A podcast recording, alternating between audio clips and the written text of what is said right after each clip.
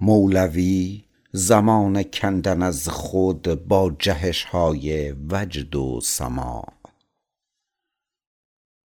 برگرفته از کتاب پنج اقلیم حضور اثر دکتر داریوش شایگان. گوینده فرید حامد. تهیه شده در گروه کتاب گویا.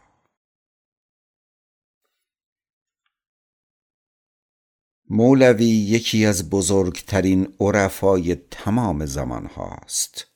او خالق مثنوی است که نزد ایرانیان شأن و پایگاهی هم مرتبه با کتابهای مقدس دارد.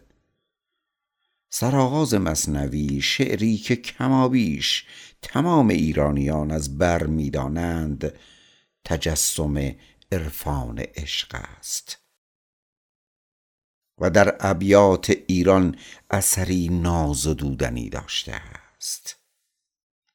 بشنو از نی چون حکایت می کند. از جدایی ها شکایت می کند. که از نیستان تا مرا ببریده اند از نفیرم مرد و زن نالیده اند. سینه خواهم شرحه شرحه از فراق تا بگویم شرح درد اشتیاق. هر کسی کو دور ماند از اصل خویش باز جوید روزگار وصل خویش. من به هر جمعیتی نالان شدم جفت بدحالان و خوشحالان شدم. هر کسی از ظن خود شد یار من از درون من نجست اسرار من. عصاره تفکر مولوی در این شعر آغازین مثنوی متبلور شده است. جدایی نی از نیستان.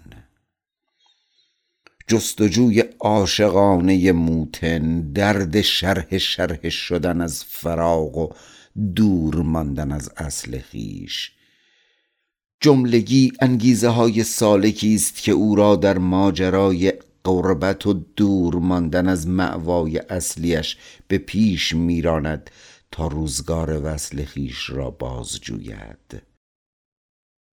در این ره ما هیچ کس با اسرار دلش مأنوس نیست. مولانا مانند حافظ از سرایندگان عشق است. ولی برخلاف شاعر بزرگ شیراز اثر او دو بعد مشخص و متمایز دارد.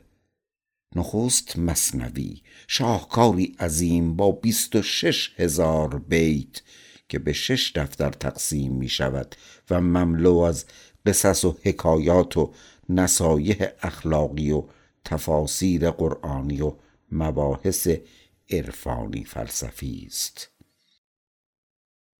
و سپس دیوان شمس که به یکی از عجیب ترین و رمزآمیز ترین چهره های ادبیات ایران اعطا شده است. محمد شمس تبریزی. شمس که در واقع مرشد معنوی مولوی بود در جای جای این دیوان عظیم حضوری تمام ایار دارد. در مقابل مثنوی که چهار چوب نظری اندیشه شاعر است و در شکل گیری آن کلیه امکانات علوم و معارف سنتی زمانه دخیلند. دیوان شمس حرکت درونی روح است در جستجوی معشوق. دیوان شمس اثری یک دست نیست. بیشتر غزلهای آن که باز تابنده حالات وجد و سرورند رنگ بدیه سرایی به خود می‌گیرند و از حال و هوای خود جوشی لحظه حکایت دارند. حجم عظیم دیوان شمس که آن را دیوان کبیر هم خوانده اند. این شبهه را به وجود آورده است که شاید برخی غزلهای دیوان را مریدان مولوی سروده باشند. وجه بدیه سرایانه این اشعار اگرچه نقصانهایی به ویژه در عروض به بار آورده در مجموع نماینده ثبات فکری است که به صدایی واحد میماند که از نواختن تاری یگانه برمیخیزد و از این زاویه از چند نوایی حاکم بر شعر حافظ آری است به همین سبب است که در این اثر محتوا بر صورت چیرگی مییابد. در دیوان شمس این شعر نیست که وجهی عارفانه به خود می‌گیرد بلکه این عرفان است که مملو از خود و از هر سو لبریز می شود و جامعه شعر در بر می کند. خصلتی که خود مولوی هم به آن اذعان دارد. قافیه اندیشم و دلدار من گویدم مندیش جز دیدار من. و حرف چه بود تا تو اندیشی از آن؟ حرف چه بود خار دیوار رزان؟ حرف و صوت و گفت را برهم زنم تا که بی این هر سه با تو دم زنم. و تمام سیر و سلوک دیوان ناظر بر این وصل است. دیوان شمس و مصنوی دو مرحله زندگی مولوی است. اولی یعنی دیوان شمس از آشنایی او با شمس تبریزی و تأثیر ژرف این شخصیت عجیب بر شاعر نشان دارد. چه در تکامل معنوی او و چه در آفرینش اثری که حاصل این تأثیر پذیری بود. فراموش نکنیم که پیش از این برخورد برقاسا مولوی واعظی حکیم بود و شاگردان و مریدان بسیار داشت. مصنوی به عکس اثر دوران بلوغ شاعر است که در پی قیاب دوست به سمر می نشیند و حال و هوایی از آرامش بر فضای آن سیطره دارد. در مقابل فیضان بی حد و حصر دیوان شمس. اینجا با تفکری مهار شده سر و کار داریم که با بهرهمندی از تمامی معارف سنتی زمانه اثر اصلی شاعر را به وجود آورده است. ولی علا رغم این وجه تمایز هر دو اثر از یک منبع الهام. سیراب می شوند نیکلسون مترجم و شارح خستگی ناپذیر مصنوی به زبان انگلیسی در این باره می‌گوید می‌دانیم که عرفان مکنون در تصوف چشمه الهام مولوی است. مصنوی و دیوان شمس همچون دو جوی بارند که از این چشمه واحد نشأت می‌گیرند و سپس از یکدیگر جدا می‌شوند. اولی آرام و پر جلال و عمیق از مناظر پر پیچ و خم میگذرد تا به اقیانوس بیکران بپیوندد. دومی چشمه جوشانی که می جهد و در سکوت اسیری تپه ها محو می شود.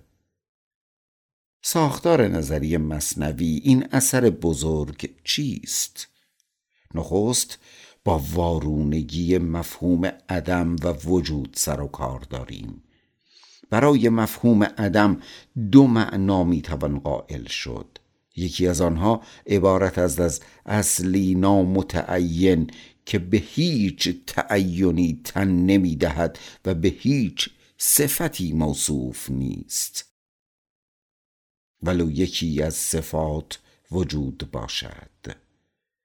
ولو یکی از صفات وجود باشد. و دوم به معنای متعارف عدم که نقص مستتر در طبیعت چیز هاست. به تعبیر معنای نخست هستی نوعی فعلیت عدم است که از طریق معارف متعارف قابل حصول نیست. آدمی در سطح وجود زندگی می کند و به آنچه فراتر از آن است دسترس ندارد. ما انسان ها مظاهری را که در صحنه عالم پدیدار می شوند واقعیاتی نهایی می پنداریم قافل از آن که این عدم است که در صورت هستی جلوه می کند این عدم خود چه مبارک جایی است که مددهای وجود از عدم است. پس حقیقت هستی که همان عدم است.